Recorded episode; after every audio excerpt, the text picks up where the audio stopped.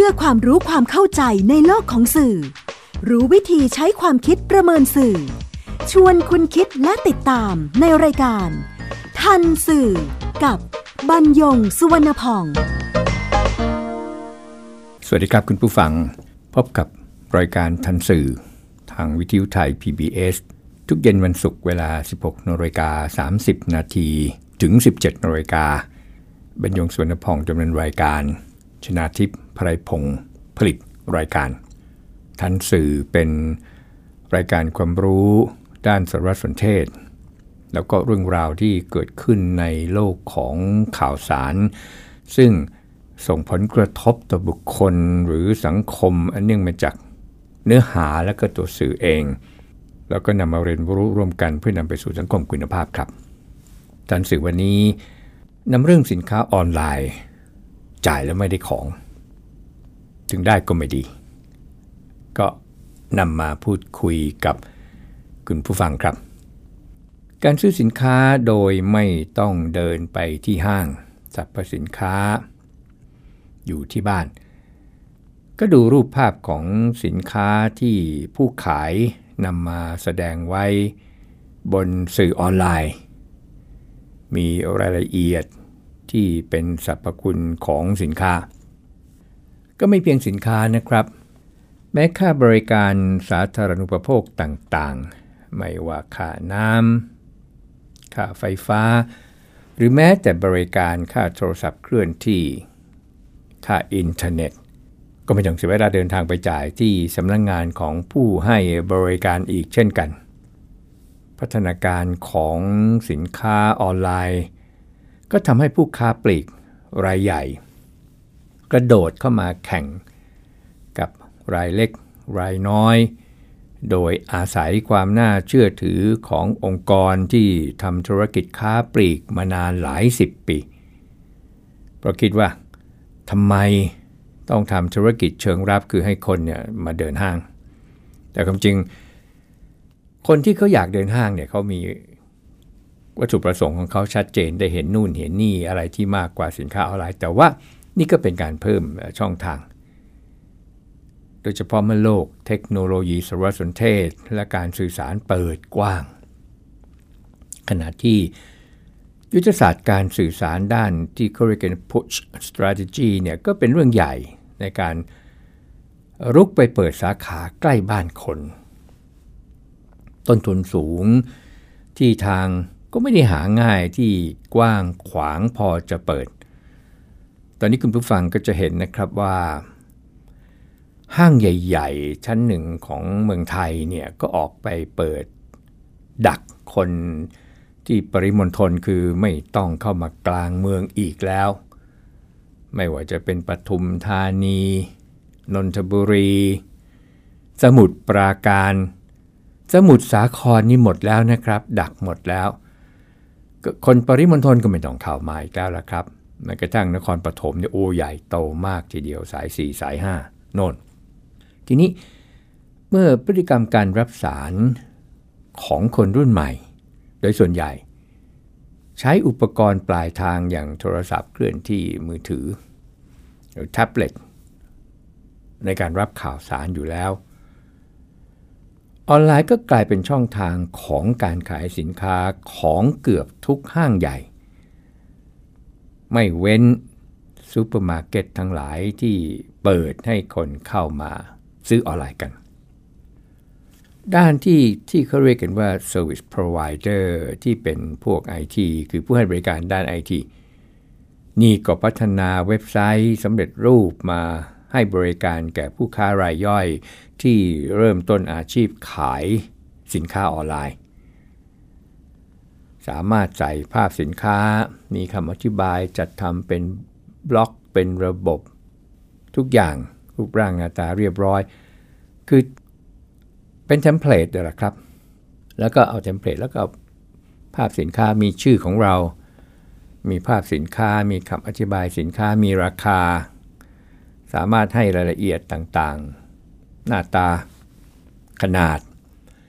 สรรพคุณของสินค้า ใส่คลิปที่จะสาธิตตัวสินค้าก็ได้อีก อันนี้แหละครับทำได้เลย ออนไลน์ก็กลายเป็น กลายเป็นช่องทางที่ที่น่าสนใจเพิ่มขึ้นไปอีกนะครับ แล้วเสร็จแล้วไม่พอยังสามารถสร้างกราฟิกเนี่ยเป็นลิงก์บนสื่อออนไลน์ บนเพจเอ่อ Facebook บน Instagram บน Line สุดแล้วแต่เพื่อจะ คลิกเชื่อมโยงมาที่เว็บไซต์ที่ขายสินค้าได้อีก ซอฟต์แวร์พวกนี้นะครับเป็นระบบเปิดก็มี ให้ใครก็ได้เข้ามาดึงใช้ฟรีก่อน ใช้ใช้แล้วขายสินค้าได้ ก็อยากจะขยาย เว็บไซต์ให้มันดูดีขึ้น ให้มันง่ายขึ้น ให้มีรายละเอียดของสินค้าต่างๆ ทั้งหลายเพิ่มขึ้นนู่นนี่นั่น อะ อันนี้ก็ มาว่ากันว่าจะเสียเงินเท่าไหร่ เมื่อมันมีไรายได้ การเสียก็ทำให้เราได้เพิ่มขึ้น ก็ทำไมจะไม่เสียตรงนั้นก็นี่ก็วิธีการค้าขายอย่างหนึ่งที่เขาก็มีกันมา นานพอสมควรแล้วนี่แหละครับแต่พัฒนาการด้านสารสนเทศที่สำคัญยิ่ง ต้องบอกว่ายิ่งเพราะอะไร เพราะว่ามันคือวิธีการชำระเงิน แต่วิธีการชำระเงินนี่แหละครับ ที่เป็นตัวอำนวยความสะดวกสบาย แล้วก็เป็นแรงจูงใจให้คนซื้อสินค้าออนไลน์เนี่ยเพิ่มมากขึ้น และอยากซื้อมากขึ้นด้วย เดิมเนี่ยเมื่อไม่กี่ปีที่ผ่านมามีทางเลือกให้ชำระเงินค่อนข้างน้อยนะครับ คือชำระผ่านบัตรเครดิตเท่านั้นเองนอกนั้นไม่สะดวกแล้วถ้า แล้วตอนนั้นนี่ใครจะซื้อขายสินค้าก็เจรจากันไป แล้วก็เดินไปที่แบงก์ไปจ่ายเงิน เอาสลิปมาถ่ายเอกสารหรือเอาสลิปมาถ่ายด้วยกล้องมือถือ แล้วก็ส่งไปว่านี่นะส่งไปแล้วนะ โอ้วุ่นวายมากทีเดียว ส่วนที่ชำระผ่านบัตรเครดิตเองเอเวลามันก็มีที่ ช้บัตรเครดิตซื้อเงินแล้วก็แล้วก็ไม่ได้ของนี่นะครับ มันก็จะมีไอ้ตัวกลางเข้ามาเกี่ยวข้องอตัวกลางอันเนี้ยก็จะเป็นคนสำคัญที่จะช่วยรับประกันว่า เออ ถ้าหากว่า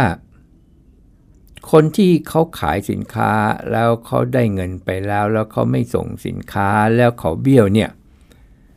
คนกลางนี่แหละจะเป็นคนที่ จัดการคืนเงินค่าสินค้าให้ผู้ซื้อ แล้วตัวที่ส่งเสริมการซื้อขายสินค้าออนไลน์อย่างดีก็คือ พัฒนาการของการโอนเงินจากบัญชีผู้ซื้อสินค้า เข้าบัญชีของผู้ขายสินค้าได้ทันที โอนแล้วยังมีหลักฐานเป็นสลิปดิจิทัลที่สามารถส่งให้ผู้ขายสินค้าได้เห็นหลักฐานการโอน ตั้งแต่ชื่อผู้โอน วันเวลาที่โอนจำนวนเงินที่โอน การแข่งขันในทางการเงินเนี่ยนะครับในธุรกิจธนาคารเนี่ยก็มาถึงขั้นที่เมื่อก่อนจะโอน 10 บาท ค่าโอน 10 บาท 15 บาท เดี๋ยวนี้พอมีธนาคารหนึ่งประกาศว่าฟรี ธนาคารที่เหลือก็ต้องก็ต้องฟรีตามแหละครับ มันจะมีใครมาเสียเงินอยู่เจ้าเดียวก็คงจะไม่ได้ พอฟรีอย่างนี้แล้วเนี่ยนะครับจำนวนเงินที่โอนเนี่ยร้อยบาทก็โอนได้แล้ว ถามว่ามีได้แล้วร้อยบาทโอนไปทำอะไรอะ่ะก็ในฐานะที่ใช้บริการ พวกนี้บ่อยๆกับเรื่องของการไปลงวิ่ง ที่เขาจัดงานฮาฟมาราทอนมินิมาราทอนพวกเนี้ยแล้วเสร็จแล้วก็มีคนมาถ่ายรูป ถ้าอยากได้ฟรี ก็เอาไปเถอะ แต่รูปเนี่ยก็จะมีความละเอียดของภาพอ่อน แล้วก็จะมีตัวที่เขาเรียกกันว่าลายน้ำที่เรียกทับศัพท์ว่า signature เนี่ยไปทับคนวิ่งไปเต็มๆ ไม่สวยเลย ถ้าไม่อยากให้มีพวกนี้อยากให้เป็นรูปอย่างเดียวชัดเจนอะไรพวกนี้ร้อยบาทก็ได้แล้วนะครับร้อยห้าสิบบาท ก็โอนได้สะดวกเลยครับ โอนมาตุ้งไปเดี๋ยวเขาก็โอนรูปให้แหละตามความละเอียดของภาพ ก็ขึ้นอยู่กับราคา แบบนี้นี่นะครับก็ทำให้มันเป็นการส่งเสริม การใช้จ่าย ที่เป็นการซื้อสินค้าออนไลน์เนี่ยยังก้าวกระโดดทีเดียว ตัวสุดท้ายก็คือตัวส่งเสริมการขายที่มีหลากหลายวิธี ลดกระหน่ำหรือลดตามจำนวนชิ้นที่ตั้งไว้หมด แล้วเป็นราคาใหม่ที่ขายจริง เพราะฉะนั้นมี 10 ชิ้นนะ ราคานี้ หรือซื้อภายใน 24 ชั่วโมงนะ อะไรอย่างนี้เป็นต้น แต่ที่มาแรงแซงโค้งก็คือกายสินค้าบริการแบบกลุ่มที่เรียกกันว่ากรุ๊ปบาย i n g ความจริงนี่มันมีมันมานานพอสมควรนะครับ ก็คือก็คือผู้ที่เริ่มต้นวิธีการนี้คือธุรกิจบัตรเครดิต ที่ถือบัตรยี่ห้อใดแล้วนอกจากแต้มที่ได้จากการจ่ายค่าสินค้า ผ่านบัตรเครดิตแล้วก็ยังได้ส่วนลดไปซื้อนู่นนี่นั่น ไปกินร้านอาหาร จ่ายค่าเดินทางจ่ายค่าที่พักสารพัดเรียกว่าได้กันทุกฝ่ายคือวินวินอย่างนั้น ครับที่กล่าวมาทั้งหมดเนี่ย กิจการที่ทำธุรกิจเป็นตัวกลางกินส่วนแบ่งจากการขายสินค้าออนไลน์ จากองค์กรสมาชิกผู้ขายสินค้า ส่วนใหญ่ก็มีระบบแล้วมีธุรกรรมชัดเจน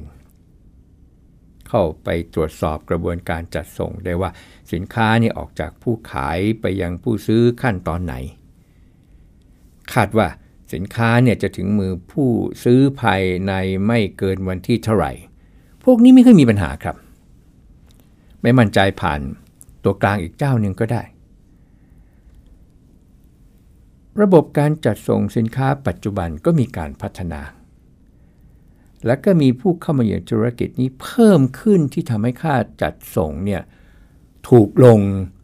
มันก็เป็นภาระแก่ผู้ซื้อน้อยลงไปด้วยนะครับ หรือบางทีการแข่งขันสูงมากนี่นะครับ รวมค่าส่งเสร็จเลย คืออยู่ในนั้นเสร็จเรียบร้อย ธุรกิจอันนี้เข้ามารับช่วงบริการจัดส่งต่อจากผู้ขายสินค้าไปถึงมือผู้ซื้อ แล้วก็มีการรับประกันหรือมีการโฆษณาว่าในพื้นที่ใดที่รับประกันการจัดส่งภายในวันเดียว มีทั้งที่ส่งโดยจักรยานยนต์ แล้วก็ส่งโดยรถยนต์ ก็ขึ้นอยู่กับขนาดของสินค้าเช่นกัน ครับกล่าวโดยสรุปเนี่ยสินค้าออนไลน์กำลังเป็นช่องทางการซื้อขายในปัจจุบันที่ได้รับความนิยมสูง เพราะเล็กหรือใหญ่ก็ใช้วิธีการนี้ได้ ผมเคยซื้อ อุปกรณ์ที่เป็นเครื่องมือช่างสำหรับดูแลบำรุงรักษาซ่อมจักรยาน หนักต้อง 17 กิโลครับ จากอเมริกา ทุกอย่างสะดวกหมดเลยครับ เป็นกล่องเครื่องมือ เพียงแต่ว่า พอมาถึงแล้วเนี่ยทางไปรษณีย์เขาจะมาแจ้ง บอกว่าให้คุณไปรับไปรษณีย์ที่อยู่ในพื้นที่ที่คุณอยู่ เราก็ไปรับ แล้วเราก็จ่ายค่า ไปรษณีย์แล้วก็จ่ายภาษี ซึ่งศุลกากรเขาก็จะฝากงานมากับไปรษณีย์ว่าช่วยเก็บภาษีให้ที คือภาษีสุลกากรที่เป็นภาษีนำเข้า ซึ่งเราบวกลบคูณหารแล้วเราก็คิดว่าเออนะเราสั่งซื้อเครื่องมือพวกนี้ไป เพราะว่ามันเป็นเครื่องมือเฉพาะด้านหน่อยๆสำหรับการดูแลรักษาการซ่อมจักรยาน เพราะฉะนั้นมันก็ไม่ได้มีขายโดยทั่วไปแล้วก็มันก็มีความทนทาน แล้วเมื่อเทียบกับการซื้อ ในบ้านเราเขาก็ต้องบวกกำไร เทียบกับการที่เราซื้อเอง แล้วก็เสียภาษีศุลกากรเอง มันถูกกว่า แล้วคุ้มกว่าก็ซื้อต้องต้องคำนวณกันหน่อยนี่นะครับ ก็สะดวกนะครับอย่างนั้น กระนั้นครับก็ยังมีความต่างของวิธีการและความซื่อสัตย์สุจริตของผู้ขายสินค้าออนไลน์ ก็เป็นที่มาของปัญหา จ่ายเงินซื้อสินค้าแล้วไม่ได้ หรือว่าได้สินค้า แต่ก็ขาดคุณภาพแล้วก็มาตรฐาน ครับทำอย่างไรผู้ซื้อสินค้าจึงจะรู้ทันสารสนเทศในการซื้อสินค้าออนไลน์ พักอีกสักครู่ครับแล้วเดี๋ยวมาพูดคุยกันต่อ คุณกำลังฟังรายการ ทันสื่อ กับบรรยงสุวรรณพอง คุณเชื่อหรือไม่ ครีมหน้าใสขาวเร่งกระปุกเดียวเอาอยู่ 3 วันเห็นผล กาแฟลดความอ้วนเร่งด่วน 7 วันลดลง 10 กิโล ผลิตภัณฑ์เสริมอาหารผิวขาววิ่งเปล่งประกายออร่าภายในหนึ่งสัปดาห์ ถ้าคุณเชื่อ คุณกำลังตกเป็นเหยื่อโฆษณาโอ้อวดเกินจริง อยากสวยอย่าเสี่ยง อย่าหลงเชื่อคำโฆษณา ผลิตภัณฑ์สุขภาพโอ้อวดเกินจริง อยากสวยแบบไม่เสี่ยง ค้นหาความจริงที่ถูกต้องได้ที่ www.oy.com หรือ Oy Smart Application ด้วยความปรารถนาดีจากสำนักงานคณะกรรมการอาหารและยากระทรวงสาธารณสุข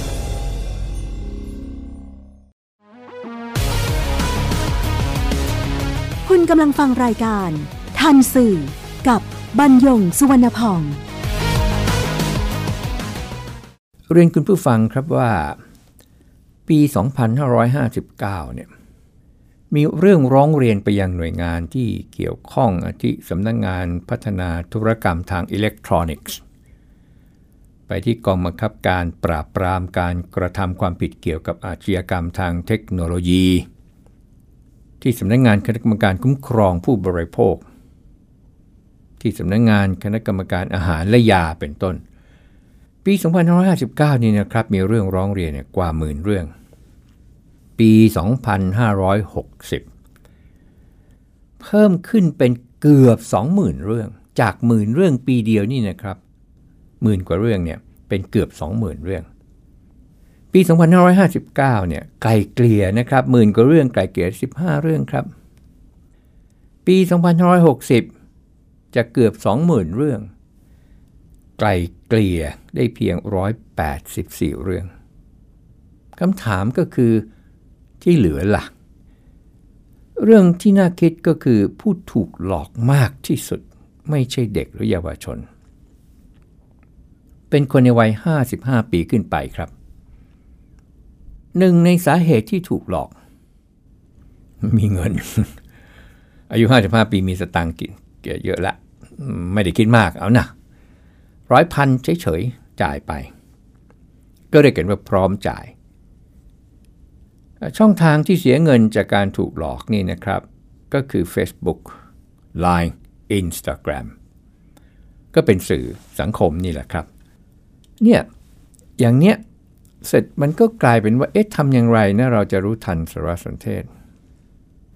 แล้วเราก็ไม่ถูกหลอกสองข้อใหญ่ครับในการลดความเสี่ยง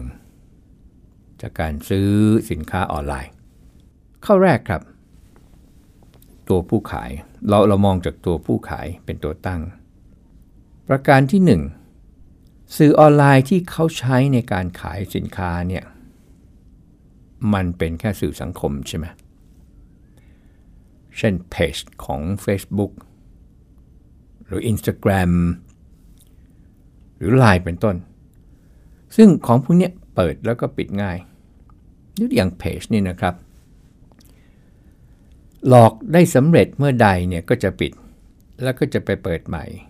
พร้อมกับการเปลี่ยนชื่อใหม่ต่อไป มีการ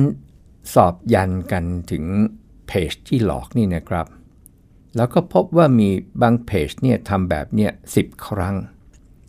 เปิดพอได้เงินมาแล้วก็ปิด แล้วก็ไปเปิดใหม่ แล้วก็ใช้ชื่อใหม่ได้เงินมาแล้วก็ปิด เป็นอย่างเนี้ยจนในที่สุดก็ถูกจับ แต่กว่าจะถูกจับนั้น ผู้บริโภคก็เสียเงินไป เยอะแหละว่างั้นเถอะทีนี้ที่กล่าวอย่างนี้ก็ไม่ได้หมายความว่าผู้ที่เปิดสื่อสังคม คือ Facebook คือ Line คือ Instagram เนี่ยจะเป็นเหมือนกันหมดนะครับ คือคือไม่ไม่ได้หมายความอย่างนั้น แต่ว่าข้อมูลที่พบเนี่ยพบอย่างนี้เป็นข้อมูลจากทางการด้วย คือเป็นข้อเท็จจริงที่เกิดขึ้นแล้วจากหลักฐานของเจ้าหน้าที่ตำรวจนี่นะครับ เพียงแต่ว่าผู้ตั้งใจจะทำธุรกิจขายสินค้าออนไลน์ที่โอกาสที่ที่ได้เกิดทุจริตเนี่ยมันเกิดมาจาก 3 3สื่อออนไลน์นี้ แล้วก็ผู้ที่ตั้งใจจริง ๆ ที่จะทำธุรกิจขายสินค้าออนไลน์ด้วยความซื่อสัตย์นี่นะครับ ก็ถึงเวลาแล้วนะครับที่จะต้องก้าวมากไปกว่านี้ที่จะให้มันเป็นระบบมากกว่านี้ เพื่อสร้างความน่าเชื่อถือของตนให้มากกว่านี้ครับประการที่ 2 ที่เราจะลดความเสี่ยงจากการซื้อสินค้าออนไลน์ มองไปที่ตัวผู้ขายก็คือ เขาจดทะเบียนไว้กับกระทรวงพาณิชย์หรือเปล่า นี่เป็นเรื่องใหญ่นะครับ ข้อมูลจากกรมพัฒนาธุรกิจการค้าเนี่ยพบผู้ขายสินค้าออนไลน์ กว่าล้านราย กว่า 1 ล้านราย แต่มีผู้จดทะเบียนพาณิชย์อิเล็กทรอนิกส์ไม่ถึง 20,000 ราย ไม่ถึง 20,000 ราย ซึ่งกรมพัฒนาธุรกิจการค้าประกาศแล้วครับว่าถ้าไม่จดทะเบียนให้ถูกต้อง ก็จะถือเป็นคนขายสินค้าเถื่อน เป็นเว็บไซต์เถื่อน ไม่น่าเชื่อถือ เพราะว่าระบุตัวตนไม่ได้ แล้วก็บอกว่าผู้บริโภคก็ไม่ควรให้ความเชื่อถือในการเข้าไปเลือกซื้อสินค้า เพราะนี่คือมาตรการที่กรมพัฒนาธุรกิจการค้าจะช่วยป้องกัน ไม่ให้ผู้บริโภคถูกเอารัดเอาเปรียบ แล้วก็ถูกโกง เนื่องจากการไม่จดทะเบียนก็เท่ากับไม่มีหลักประกันอันใดในการพิสูจน์ว่าคนขายตั้งใจทำธุรกิจออนไลน์จริง มีคำถามว่าจะดูได้อย่างไร จะดูได้อย่างไรนั้นเรียนคุณผู้ฟังครับว่า คนที่เข้าไปจดทะเบียนเนี่ยเขาก็จะได้ เครื่องหมายมา เป็นเครื่องหมายเฉพาะ หน้าตาของสัญลักษณ์ร้านค้าออนไลน์ที่ผู้จดทะเบียนสามารถนำไปติดไว้ที่เว็บไซต์ได้ก็คือ ตัวอักษรภาษาอังกฤษ DBD นี่นะครับ สีม่วง แล้วก็มีคำว่า register register เนี่ยนะครับ ed อันหนึ่ง แล้วก็มีคำว่า verify ed อีกอันหนึ่ง ทีนี้เมื่อคลิกเข้าไปที่โลโก้ ซึ่งแปะไว้หน้าเว็บไซต์ของผู้ขายสินค้าออนไลน์นี่นะครับพอคลิกเข้าไปเนี่ยจะพบรายละเอียดการจดทะเบียนของเว็บ อย่างเช่นมีชื่อของบริษัท มีที่ตั้ง มีข้อมูลรายละเอียดที่สำคัญ ซึ่งกรมพัฒนาธุรกิจการค้าถือว่าการซื้อขายสินค้าหรือบริการผ่านเว็บไซต์ รวมทั้งสื่อสังคมด้วยนะครับ อย่างเช่น Facebook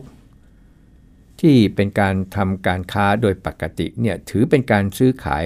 ผ่านทางอินเทอร์เน็ต ต้องจดทะเบียนพาณิชย์ครับ คือไม่ใช่เฉพาะเว็บ แต่ทีนี้เนี่ยถ้าเป็นการซื้อขายที่เป็นสินค้าออนไลน์ แล้วไปจดทะเบียนก็จะได้เลขทะเบียนเนี่ยแสดงไว้บนหน้าร้านค้าออนไลน์ แต่ถ้าต้องการสัญลักษณ์ด้วยคือมี DBD Register หรือ DBD Verify ด้วยอย่างนี้นี่นะครับ คนที่ร้านค้าที่สามารถใช้เครื่องหมายรับรองอันนี้ได้ ต้องเป็นร้านค้าออนไลน์ที่มีเว็บไซต์ มีโดเมนเนมเป็นของตนเอง ไม่รวมสื่อออนไลน์อื่นๆนะครับ นั่นคือด้านร้านค้าออนไลน์ ประการที่ 2 ครับตัวเราเอง ที่จะลดความเสี่ยง ในการถูกหลอกคือเราทันสารสนเทศว่างานเถอะทันสื่อ ประการแรกคือจำนวนเงินเนี่ยนะครับกับคุณผู้ฟังที่ในวัย 55 ปีที่หลักฐานพบแล้วว่าถูกหลอกมากกว่าเด็กและเยาวชนเนี่ยเราคิดว่าเราต้องคิดว่าจำนวนเงินเนี่ยที่ผ่านมาพอมันเป็นหลักพันมันก็เป็นตัวเร่งการตัดสินใจซื้อจะเร็วขึ้นเราก็เปลี่ยนวิธีการคิดสมัยว่า มันจะร้อย มันจะพันหรือมันจะหมื่นก็คือเงินเหมือนกัน มันคือเงินเหมือนกัน คือไม่ยอมขอให้ได้ชื่อว่าเงิน ที่ที่เราจะตัดสินใจอะไร เร็วๆตัดสินใจอะไร ง่ายๆอย่างนี้เป็นต้น ประการที่ 2 จากตัวเราเองก็คือเราพิจารณาสรรพคุณของสินค้าที่ดูว่าเกินจริงหรือไม่ เพราะคุณสมบัติของสินค้าเอ่ยและมาตรฐานของสินค้าเอ่ยคือสิ่งที่ผู้บริโภค ซึ่งต้องใช้สินค้านั้นจำเป็นที่จะต้อง รับรู้จากข้อเท็จจริงคำว่าคุณสมบัติก็คือสินค้านั้นมีเงื่อนไข 1 2 3 4 5 ก็จะทำหน้าที่เช่นสบู่ก็คือเรื่องความสะอาด กลิ่นก็ไปเพิ่มมูลค่าเข้าไปเป็นต้น ส่วนมาตรฐานนั่นคือความคงที่ของสินค้านั้นๆครับ ประการที่ 3สำหรับตัวเองก็คือพิจารณาการส่งเสริมการขายด้วยว่ามากเกินไปอย่างมีนัยสำคัญหรือไม่ และประการสุดท้ายถ้าทำได้นี่นะครับ สินค้าออนไลน์ที่ไม่เป็นระบบ ก็ให้จ่ายค่าสินค้าเมื่อจะรับสินค้านั้นเสียเลย คือยื่นหมูยื่นแมวครับมาสินค้ามาก็จ่ายเงินไป แบบนี้เป็นต้น ทีนี้เมื่อสงสัยหรือไม่มั่นใจว่าช่องทางการตรวจสอบออสินว่าจะจริงไม่ได้ลองลองใช้สายด่วน 1 1212 นะครับ ที่เป็นเว็บไซต์ของกระทรวงดิจิทัลเพื่อเศรษฐกิจและสังคม เขาก็จะรับเรื่องไปดำเนินการตรวจสอบให้ แต่ถ้าโดนไปแล้วก็ร้องทุกข์ก็ไปที่กองบังคับการปราบปรามการกระทำความผิดเกี่ยวกับอาชญากรรมทางเทคโนโลยีที่อยู่ที่ศูนย์ราชการเฉลิมพระเกียรติ 80 พรรษา ถนนแจ้งวัฒนะครับตรงนั้น ครับพบกับทันสื่อทางวิทยุไทย PBS ทุกเย็นวันศุกร์เวลา 16นาฬิกา30 นาทีถึง 17นาฬิกาบยงสวนพอง สวัสดีครับ ดตามรายการทันสื่อได้ทางวิทยุไทย PBS www.thaipbsradio.com แอปพลิเคชัน Thai PBS Radio ติดตามข่าวสารทาง Facebook ได้ที่ facebook.com/thaipbsradiofan